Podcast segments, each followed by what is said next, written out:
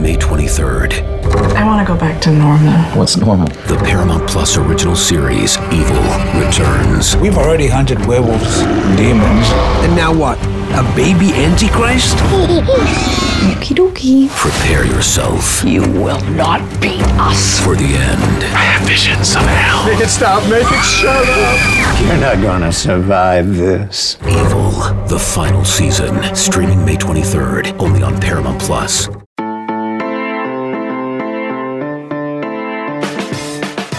How's everybody doing? It is Monday, April 25th. You are listening to the College Football Daily. I am your host, Carl Reed. Since taking over at Michigan State early in 2020, Mel Tucker has rebuilt the Spartans and helped quickly climb them towards the top of the Big Ten East. He joins me on today's episode to talk about his Michigan State program, building using the transfer portal, NIL's effect on college football, and more. So without holding you any longer, here is my conversation with Michigan State head coach Mel Tucker. Here with my guest today, head coach of the Michigan State Spartans, Coach Mel Tucker. How you doing, Coach? I'm doing good, Coach. How you doing? I'm good, man. Thank you for joining me today.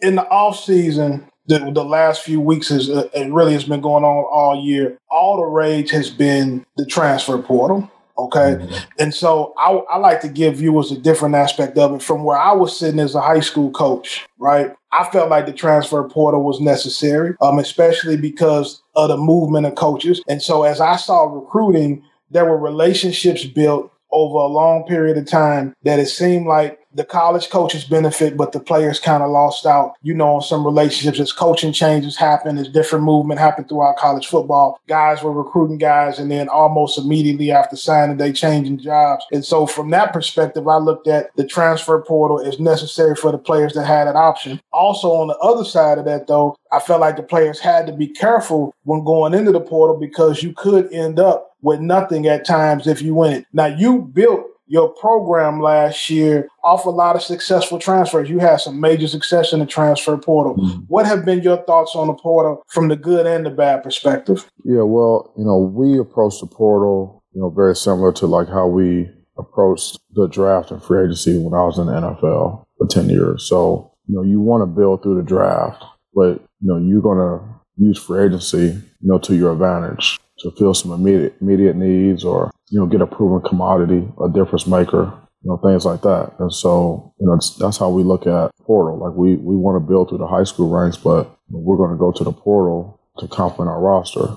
We haven't been in the portal as much like this year as we were a year ago. You know, I, I think it's, I think it can, it, I can be, it can be good for the players. Just like you said, coach, if, if they, if they, um, they're making good deci- good decisions. You know, they're going into the portal for the right reasons. Um, and if they have a plan, you know, when they go in, it's important for guys to understand, like, hey, you know, when you go in a portal, what's the process? You know, what do you, what do you look, what are you looking to do? Where are you looking to go? And why are you in the portal? You know, and make sure, you know, that there's a, you know, very, very realistic, have good information and be, you know, truthful and honest about what the situation really is or is not. And if players can do that, I believe the portal can work for them. On the coaching side of it, for us to, to bring, to add guys in the portal, you know, they have to make us better.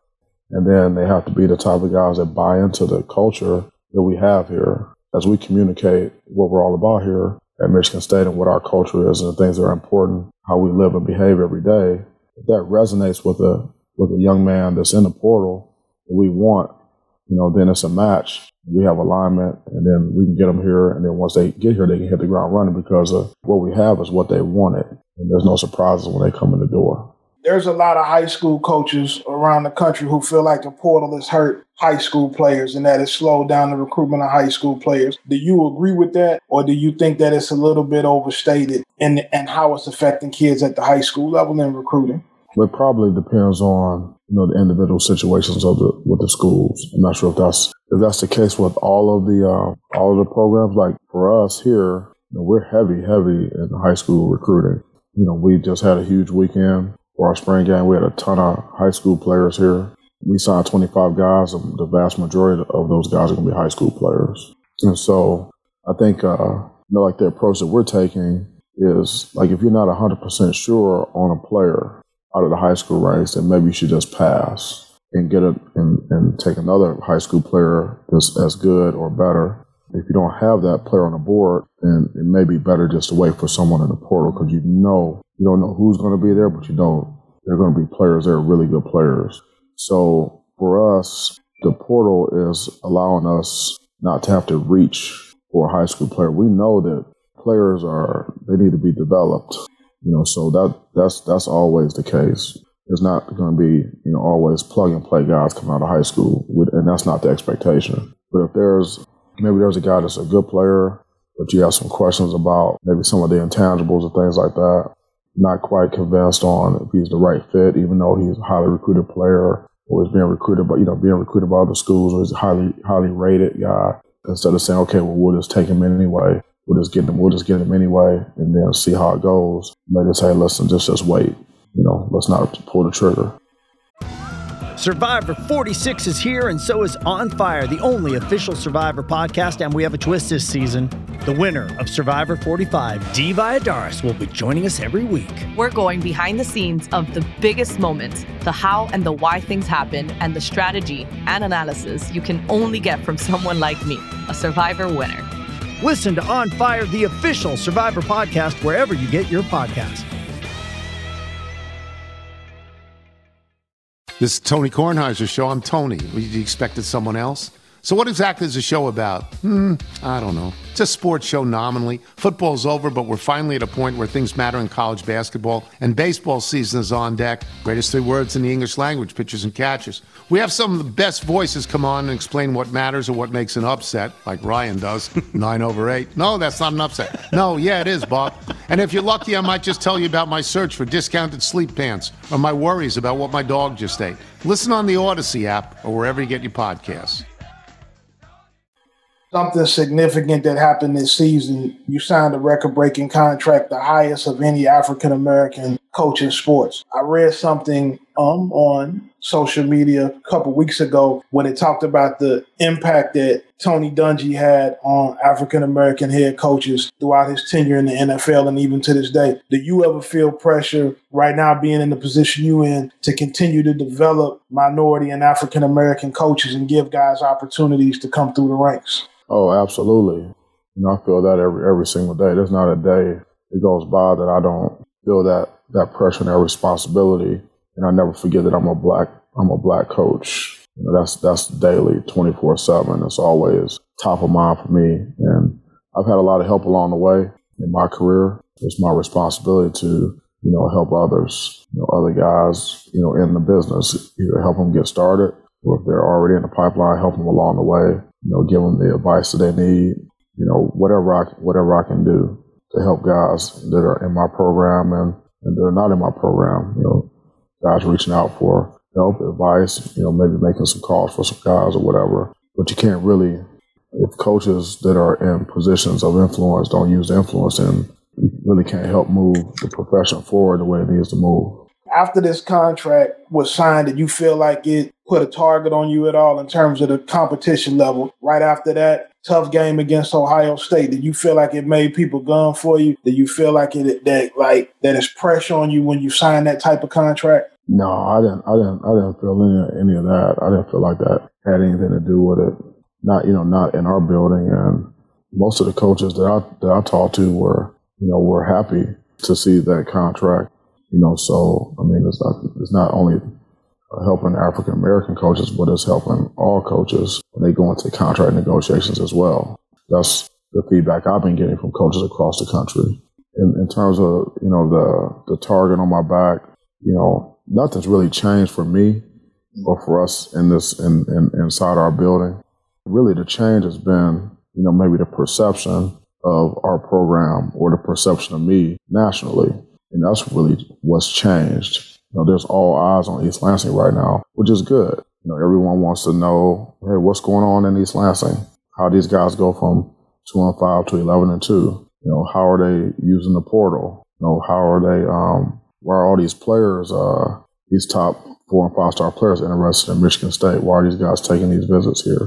You know, what what's all the what's all the hoopla about? Which is good. Which is good because once people really take a look into what we're doing, they see that it's not hype, it's real we have great culture, we have great process, and we have a willing mentality, a relentless mentality. And we have great coaches and great support staff here. You know, so um, you know, it's just you know, it's just shining a spotlight on what we're doing. Um, but no one can put more pressure on on me or us than what we put on ourselves. That's not that's not even possible. I mean, that's not even something that's in the realm of possibility. You know, we create a pressure cooker in our own building. Because when we talk about staff and, and we talk about hiring and mentoring guys, you made a very outside the box hire when you brought Brandon Jordan in as the pass rushing specialist. And how I first found out about BT was a lot of my former players um, that were playing on the D line at a high level in college, they kept wanting to go to Houston and train with him, and they they were raving about him. How has he made the adjustment from being a guy who's been a trainer for a lot of the top college and NFL players to an actual position coach in Michigan State? And has that also brought some value to your program from a recruiting standpoint, possibly with the defensive linemen across the country, knowing what he brings to the table? Oh yeah, I mean he's done a great job. He's an awesome guy.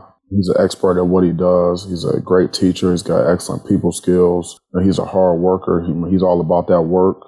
You know, he gets it. You know, he gets it. And, you know, anytime, you know, that you, you know, NFL players really don't have a use for you if you can't help them. Like if you can't help them get in the league, stay in the league, you know, get better, make it to another contract, be more productive, then, you know, they're not really going to have time for you at all. So, for him to be able to build his clientele through word of mouth, that just speaks for itself, for itself in, in the NFL. Because those guys, that's how they make their, that's how they make their living. That's how they feed their families. And so for him to have the respect of those guys and not just a few, but many across the board, you know, younger players and veteran players, that just, you know, speaks volume of the type of teacher that he is and how he can uh, capture guys' minds and, and help them get better and, and, and how they put that work in. So and from a recruiting standpoint, yeah, of course, you know, because, you know, Marco Coleman is our defensive line coach now. He was a first round pick in his regard. He played double digit years in the league.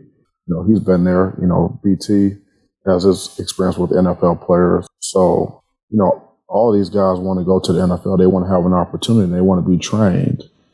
They want to be developed in a way that can give them the best chance to follow their dream, fulfill their dream, and play in the National Football League. What better situation can you have? You have so many guys um, that have NFL experience that are mentoring you and coaching you on a day to day basis.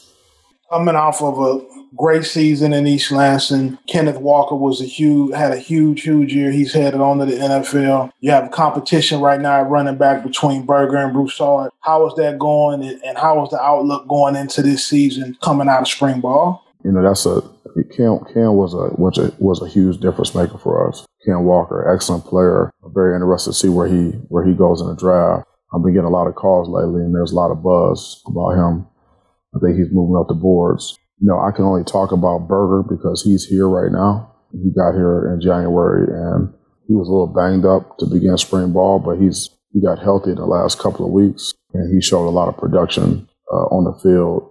And he's a very, very talented runner and we're going to have a very good run game. We have one of the best offense line coaches in the business, college pro, uh, with Chris Kapilovic, Coach Cap. He knows how to he knows how to get those linemen ready. We got some of our young linemen a lot of work this spring because of some injuries. Those guys had to step up and, and get a lot of reps, um, and so I expect that we'll have have the depth that we need, um, and then we have the competition, you know, in the running back room with with Berger, you know, Elijah Collins, Harold Joiner, know, Jordan Simmons, um, and Davion Primm, any additions that we may get out of the portal may be coming here like in May and June. We should, we should have a strong running back room.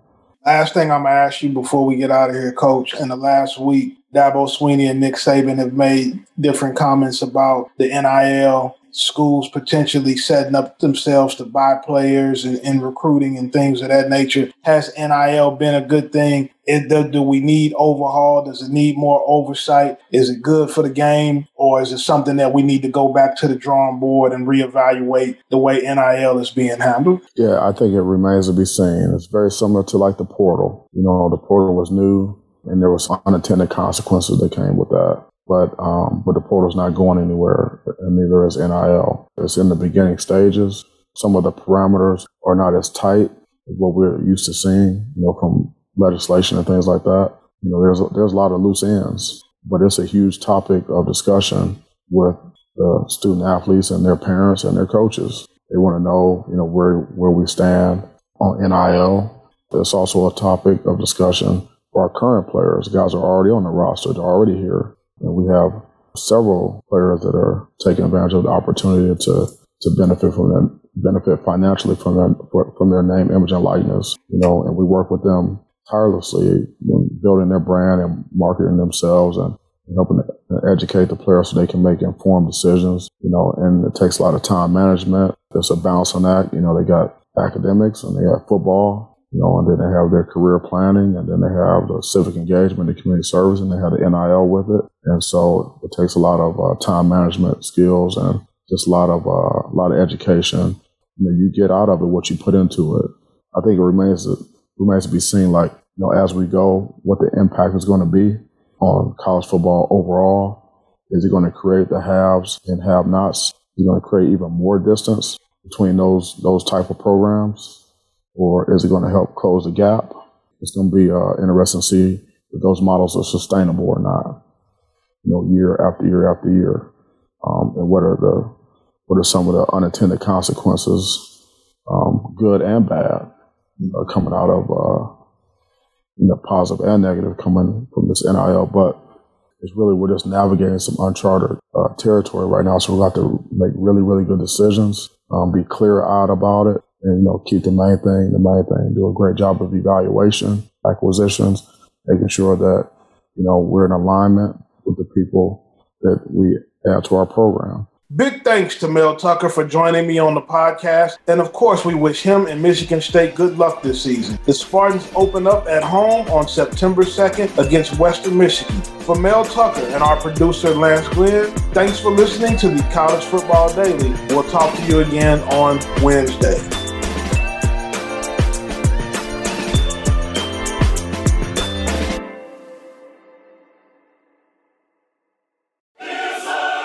You can now relive the best moments of the UEFA Champions League 24 7.